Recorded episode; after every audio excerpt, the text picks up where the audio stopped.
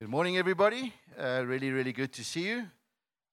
Just interestingly, uh, just wondered whether um, this counts. I don't know if any of the ladies here consider their partners, their, their men, as teddies. But if they do, not invited to the girls, ladies thing, I think. Probably not.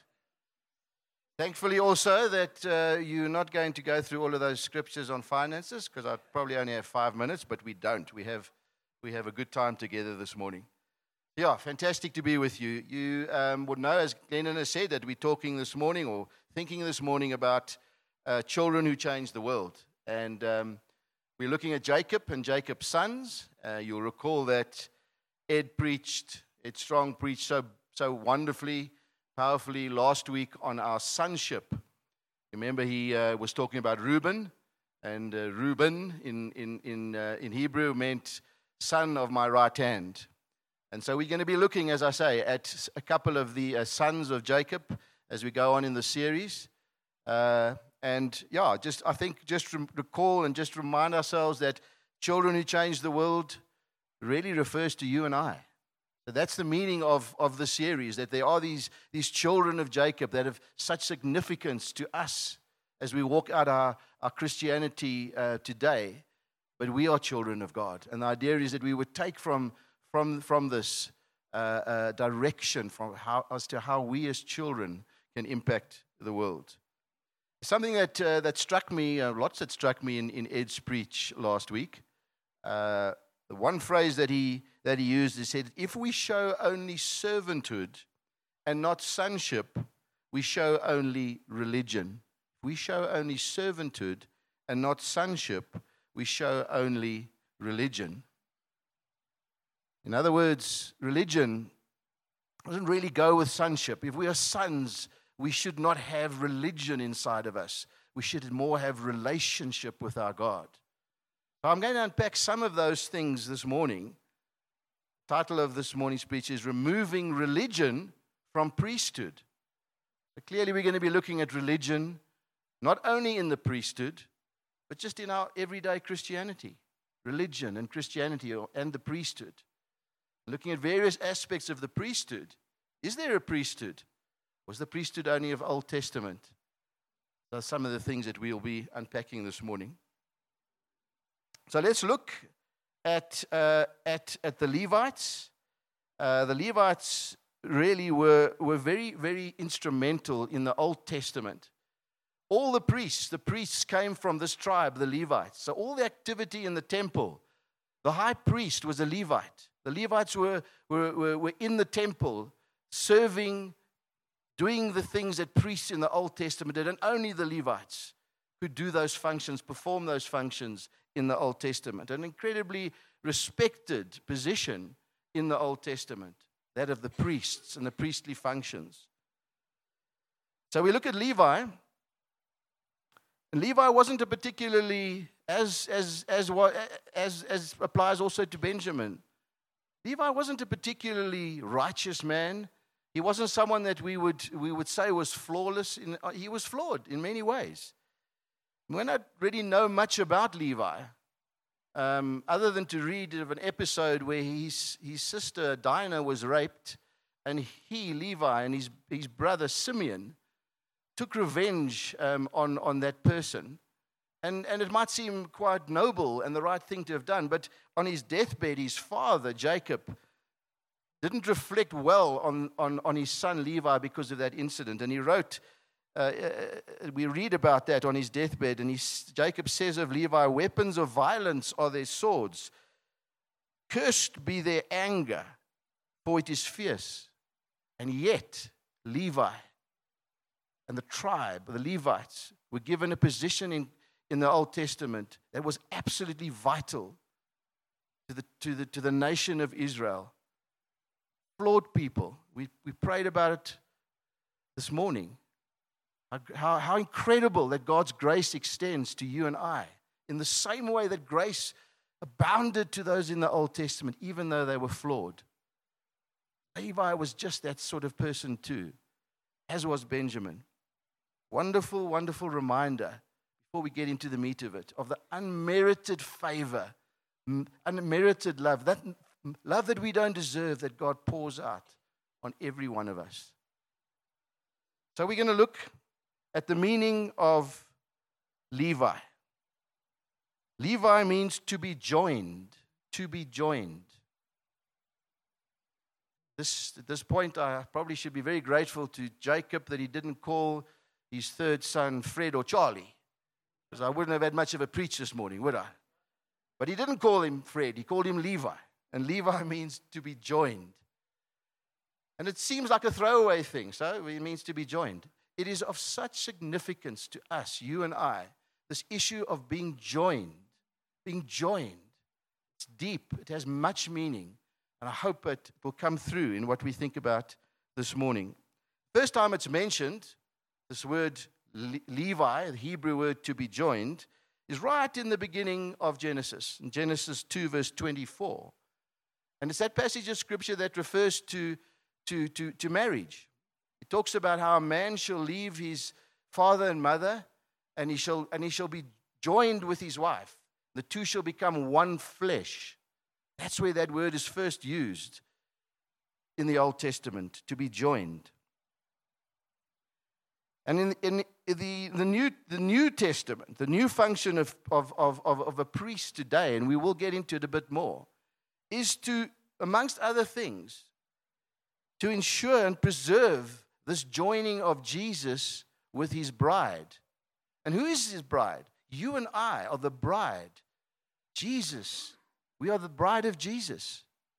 And we are joined in that same way, in the same intimacy as is referred to in Genesis of the joining of a, a man and wife. Is that not stunning? Is that not incredible? That we would be in that same way, joined to Jesus, the bride of Jesus.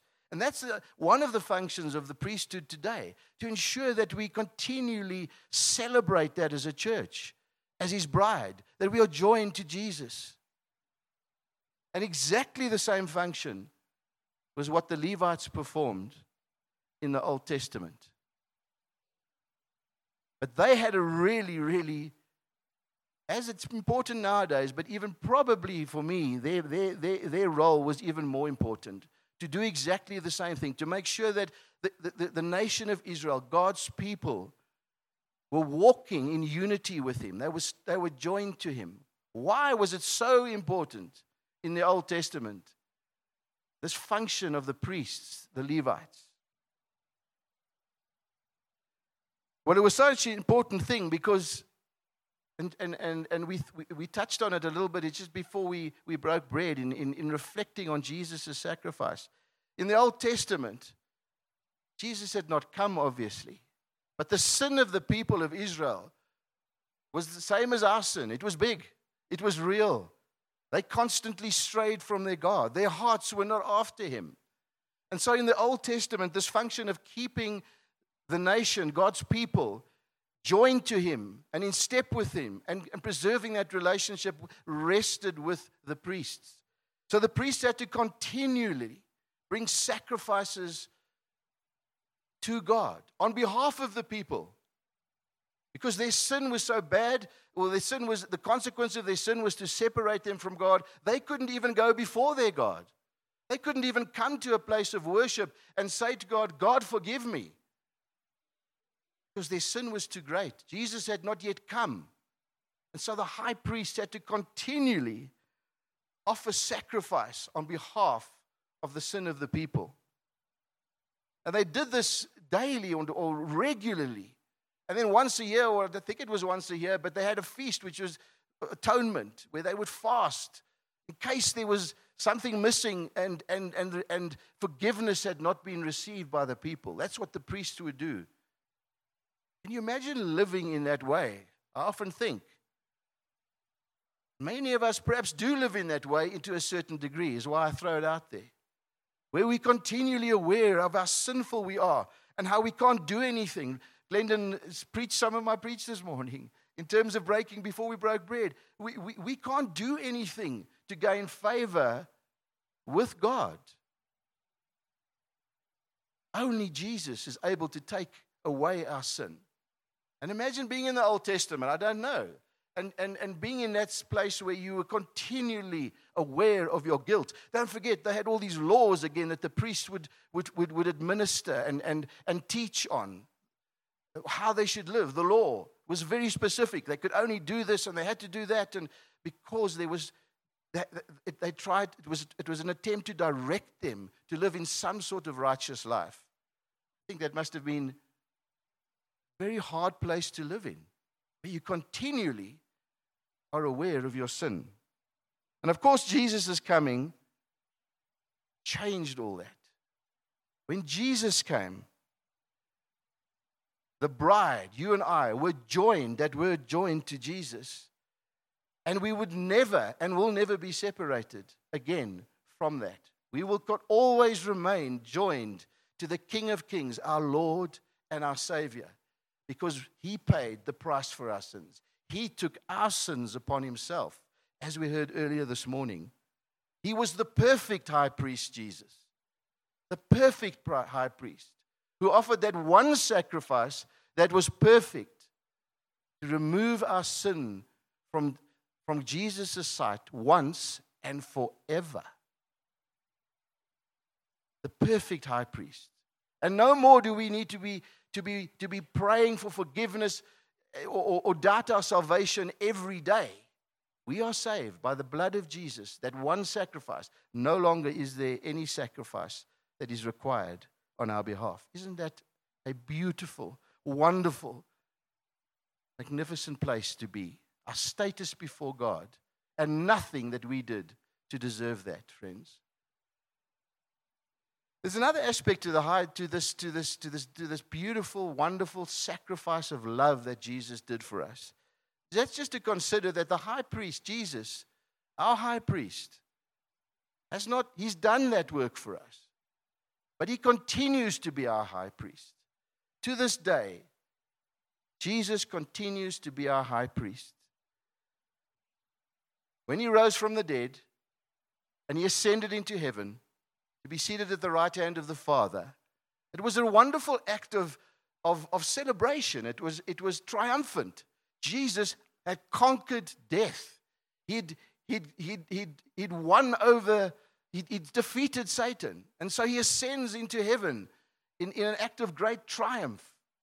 But such is our God that he doesn't stay in that position of, of, of, of attention on him and the triumph that that was. Instead, he becomes our high priest, our advocate before the Father, sitting at the Father's right hand, interceding for you and I every single day. Wow. That is our high priest today. You know, I, I, I, I was in the legal fraternity, I, I, was a lawyer, and I spent many, many, many hours in, in one of my previous jobs in, in, the, in, in the rooms, the chambers as they called it, of, of, of senior counsel in Pretoria. Every time there was a trial, I represented the bank, we would I would be there taking counsel from that advocate. And you know how much it costs to go and make an appointment and see a senior advocate in our legal system. It takes a lot of money. Often they say our justice system is flawed because the, those that can afford the best advocates or lawyers are those that get justice. And to a degree, that is true. But our high priest, our advocate before the Father, Jesus Christ, is the very best advocate that you and I could ever have. We prayed this morning and we, and we reminded ourselves of the greatness of our God this morning in prayer meeting. He's not just an advocate, He's the greatest advocate, above, who is above all things. And you and I have free access to Him every second of the day. We pay nothing for counsel in His chambers. You know what? He's paid the price.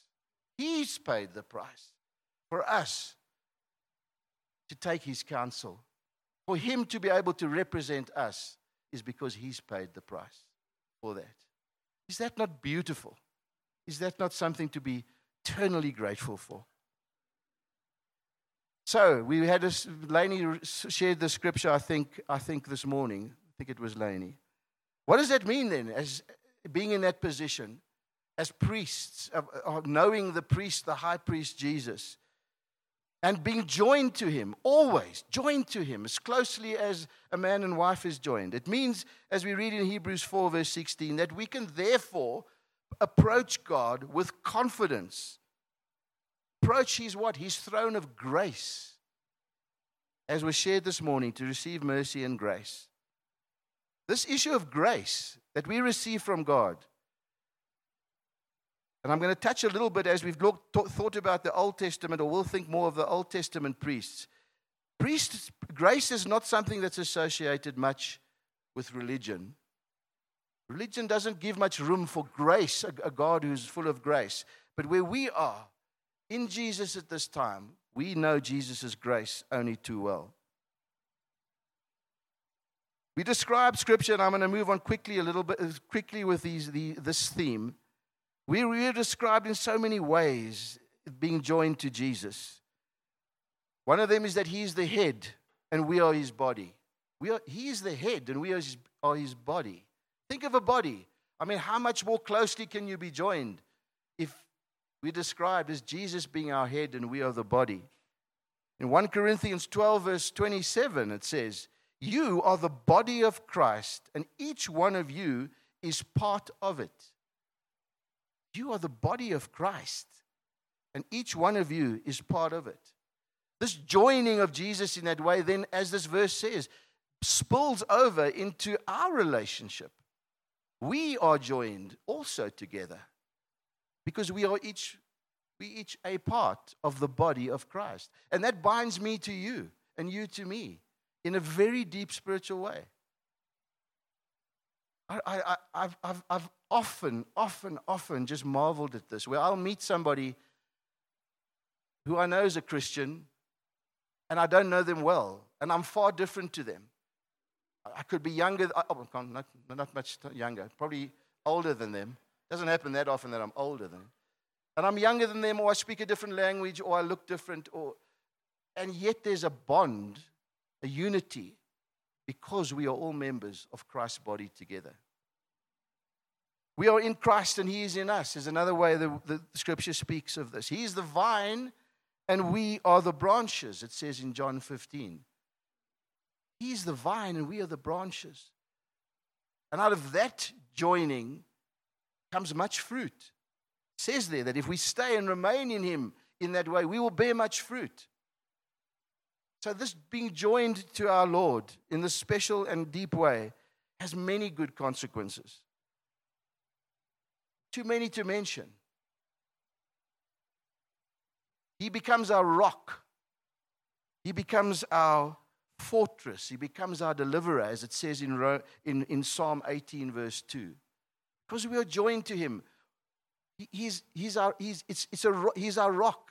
And that joining is strong, it is unshakable. He's our fortress, a fortress that cannot be shaken.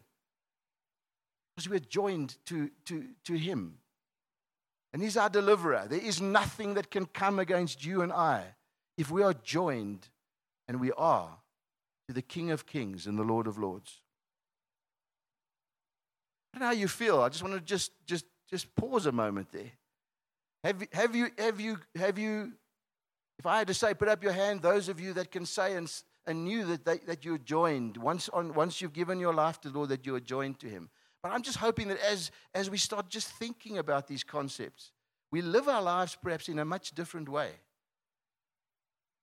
We don't let the, the, the, shaking of the world influence us quite so much when we realize how what God's, God's coming to earth and dying for us means just in our everyday lives. Is joined to our Lord and our King. There is another part of this joining, though, that I, I just want to just highlight to us. And that is, let's, let's read, for example, in 1 Corinthians 6.15. Bit of a chilling scripture. It says, Do you not know that your bodies, here it is again, that your bodies are members of Christ Himself? Do you not know that your bodies are members of Christ Himself? Shall I then take the members, my body, Shall I then take the members of Christ and unite them with a prostitute. Isn't that a bit of a startling scripture to read? We're part of God. God is, is, is, is, is, we are part of Him, He's part of us. What happens then if we take these bodies that are part of Christ and we start committing sin? We're taking Christ into that situation. If I'm joined to Christ and I'm doing, I know that we don't, you know, we, visiting a prostitute is, is, is a very specific thing. But let's put it in another context. Every single time I use foul language in my dealings with people, or I'm impatient,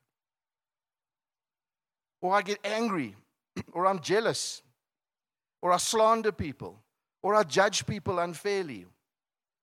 Is that not the same thing? If I'm joined to Christ, I'm taking Christ into those situations. There's a real caution and there's a weightiness to us being attached and joined to God. There's a weightiness also and, and, and, and a place where we have to consider who we are in Christ in the way that we behave.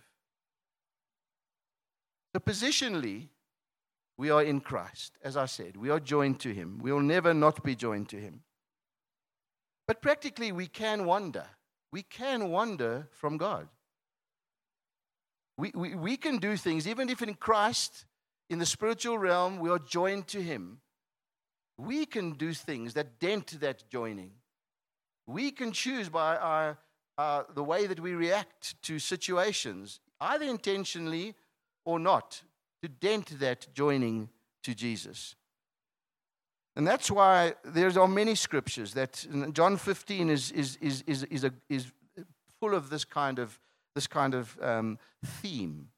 Says, for example, remain in me in verse, in verse 14, John 15, sorry, verse 4. It says, remain in me. Remain in me, and I will remain in you. In verse 10, it says, I'm in the Father, the Father loves me. And then it says, remain in my love. And if it talks about remaining, I think Jesus knew that sometimes we don't. Sometimes we drift. And so the, so the, so the, the, the scripture says, it reminds us we need to, we need to remain where we are. We rem, need to remind ourselves daily that we are in Jesus and He in us. My friends, I asked just a, a short while ago, have you, is, is it beginning to maybe take a deeper meaning for you this morning? This fact of being joined to our God in this most marvelous way. And I think Jesus knew, and Jesus does know. I don't think, I know he does, because he's that kind of God. It's not a religious thing. It's not, it's not, we do it because we are in relationship with him. And so he knows being in relation that sometimes we wonder. And it can be that the things of this world make us weary. Instead of being joined and holding on to our join, being joined to God, we allow our circumstances, our family situations, the stress at work, the shaking of things around us, sickness, financial problems, to change the way we think, to change the way we feel.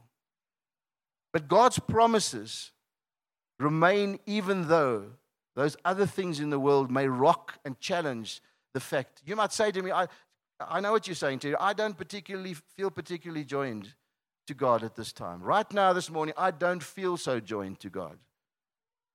How's this for a wonderful scripture? Because I think God knows that sometimes our joining is dented. Matthew 11, 29, we know it well. He says, Come, all who are weary and heavy laden, and I will give you rest. Here's the joining Take my yoke upon you and learn from me, for I'm gentle and humble of heart, and you will find rest for your souls.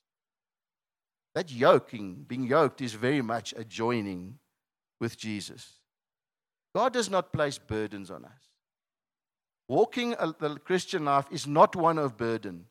And if we feel burdened, and we will, it's not from the Lord. And hence the scripture that says, If you're feeling that way, come to me, and I will give you rest for your souls. Because actually, I remain joined to you and always will be. I'm just going to look Let's look a little bit at, at, at the difference then, some differences between religion and Christianity. So, religion is all about ritual, It's about ritual, it's about sacrifice, as it was with the Old Testament priesthood, where they continually had to sacrifice. There's a lot of ritual. In, in, the, in, the old, in the old priesthood, there was only one central place where everybody had to go to worship. Typically, that's, that's a very religious practice. You can't, you can't worship only at one place or you're able to worship. There's very high, a lot of hierarchy. I, I, with, with due respect to, to, to, to I, I, think of a, going to the Dutch Reformed Church once, and, and the priest preached from up there. You had to climb up the stairs to get to the pulpit. And I thought of hierarchy. Someone suggested to me a hierarchy that he's up there, maybe closer to God than I am down there. There is ritual and there's hierarchy, and we have to do things to earn our goodness. That's, the, that's what religion is. I have to do something to earn my salvation or good standing before God. Touched on that earlier this morning. Typically, God is distant, He's not personal. And He's mystical. There's a mis- often mis- mis- you know, mystical aspect to our faith. It might be incense that's, that's, that's you know, burned, and, and there's that atmosphere created of, of, mis- of a mystical at- it's not bad. I mean, I, I, I grew up in a, in a Catholic church as a young boy. I went to church in a Catholic church. And there's very much that mystical kind of element. And there's some, I found some, some attraction in that. But it's a danger because we see those things, the rituals and the, and, and the mystique, and we miss the relationship that God is calling to us, not the practice, not, not, not, not the things and the, robes and the, those, that's not the main thing. And it becomes or can if we're not careful. As I said before, grace is not something that is often seen in, in, in religious practices. The love of God is not part of a, often a religious experience.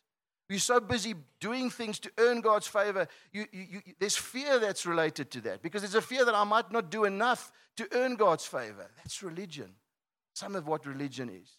There's no love. And again, with respect, I believe that Islam has about 500 attributes uh, that describe God. But love apparently is not even one of those attributes. nowhere is God described as love or loving God. Jesus clashed often with religious people. Jesus clashed with religious people. And we know that, for example, in talking to the Pharisees, he described them as whitewashed tombs or, or, or yeah, whitewashed tombs. In other words, they were on the outside, they were painted white but inside was something completely different.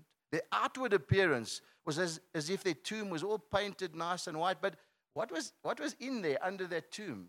Not, not, not anything too pleasant. And Nicodemus, again, it was mentioned this morning. Nicodemus was a good man, but he was religious. He was a good man. He knew the Torah, he knew, the, knew, the, he knew Scripture exceptionally well, and he lived a good life. And he knew, though, that that was not enough. That outward religious stuff, where you're doing the right things, you're looking good, you're saying the right things, something was missing. And Jesus said to him that he needed to be born again.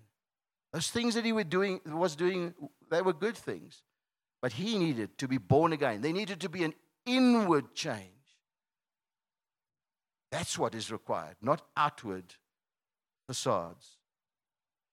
So it's a personal relationship with God that, that, that, that, that we walk in. 1 Samuel 16, verse 7, when, when Samuel was asked to go and anoint the king, and everybody came before him, and they all looked so good. And, they, and, and, he, kept, and he says in, in, in Scripture, I thought that was the one I was going to anoint as king. And, and, and God reminds him that man looks at outward appearance, but God looks at the heart. That's the difference between, between religion Central worship, let's just touch on that. In our walk and in the modern priesthood and in Christian circles, we worship God because we are joined to Him. And we don't come only to church to worship God. It says that when, when, when Christ died, the veil was torn in that temple where only the high priest could go. It was torn from top to bottom. There is no more separation for you and I to be before God. We can come to God ourselves personally as the high priests used to do. How is our worship? Do we walk in that way? Do we worship God every day? Do we worship God at home? Do we worship God at work? Not necessarily, because you may get fired. You have to burst into Christian songs all day. You don't have to walk through the corridors of where you work you know, singing praise songs, but you, you, you can pray in, uh, in your heart. You can, you can worship God in, in prayer. And we're called to do that because we, we don't have to come to a central place to worship. Rituals shouldn't be rituals, shouldn't govern the way we, we live our lives as Christians. No more. And sometimes we make the ritual the main thing, the outward things, the ritual, instead of our relationship with God and our change of our hearts. And often I think maybe I, maybe our talking, and I'm, I'm not going to carry on for too long, I'm nearly finished. Sometimes even our, our words, don't you think, can be religious. And we can say hallelujah after every single time somebody says something. You know, we, we the, I, I, my wife gave me some fried egg this morning. Hallelujah. Because we say those are things as Christians, or we say, I do. I, I often say, end off a WhatsApp and I say, be blessed. If I'm just shooting it out there, that's religious. I really mean though, and I've thought about it, and I really, I really pray God's blessing on you, that's, that's cool. But if I just shoot out everything, be blessed, be blessed, be blessed, hallelujah, that's religious ritual. Sacrifices. Do have any of you brought a whole lot of chickens this morning? Are we going to be slaughtering animals this morning? No, thank the Lord not. However, there are certain sacrifices that we do have to do. And I'm going to just end off very shortly. Modern priesthood. Is there a priesthood? The last point. Do we have a priesthood anymore? Or was that only for the Old Testament?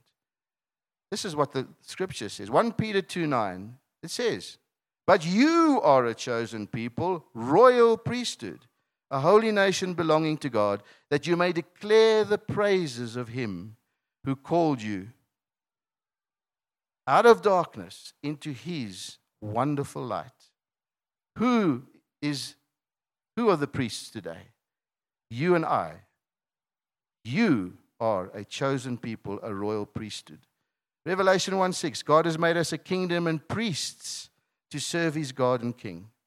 Today there is one high priest who's Jesus Christ. And he calls you and I to continue to be priests.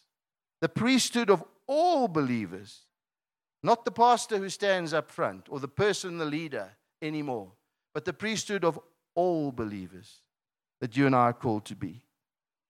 There are some sacrifices because it says in 1 Peter 2, verse 5, you also, as living stones, are being built up into a spiritual house to be a holy priesthood, offering spiritual sacrifices. Although we don't have any chickens in the back there, what about this as a sacrifice that you and I, as the modern priesthood, are called to be, called to make? How about the sacrificing of our own will for the will of Jesus? That's a sacrifice. Constantly to the altar, we, we, lay down our own will so that we can follow the will of the one to whom we are joined. That's a sacrifice. And we sacrifice those things. We exercise various gifts in the building of his body. That's what we're called to do. We worship, we intercede, functions of a priest. We declare the gospel, we build each other up. Functions of the priest. We accept him as our portion and our cup.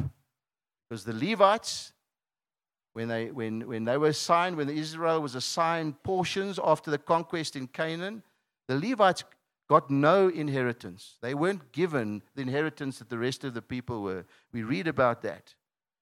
Deuteronomy 10, verse 9, the Levites said only that the Lord was to be their portion and their inheritance. And I really am going to finish in three minutes.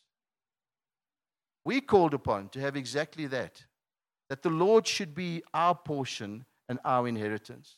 I was with a whole bunch of matrics at a gala presentation the whole morning yesterday and, and they were talking about their future and how they, it's now time to go out there and make their mark and grab, you know, make a mark out there in their careers. And, and nothing, nothing came through of the inheritance that they had in Christ. Their, their, their portion is yes, we, we are to be successful in the world, but what you and I as priests are called to do, like the Levites of old, is to recognize that our greatest inheritance, the thing that is really important, our portion, is actually found in Christ and nowhere else. I'm going to end there this morning. In conclusion, we serve as priests to God,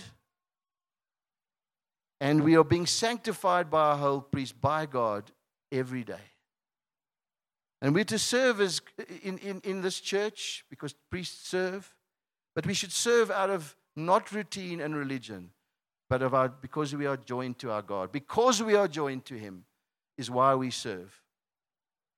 It is incredible, is it not, to reflect that we are sons of the Most High God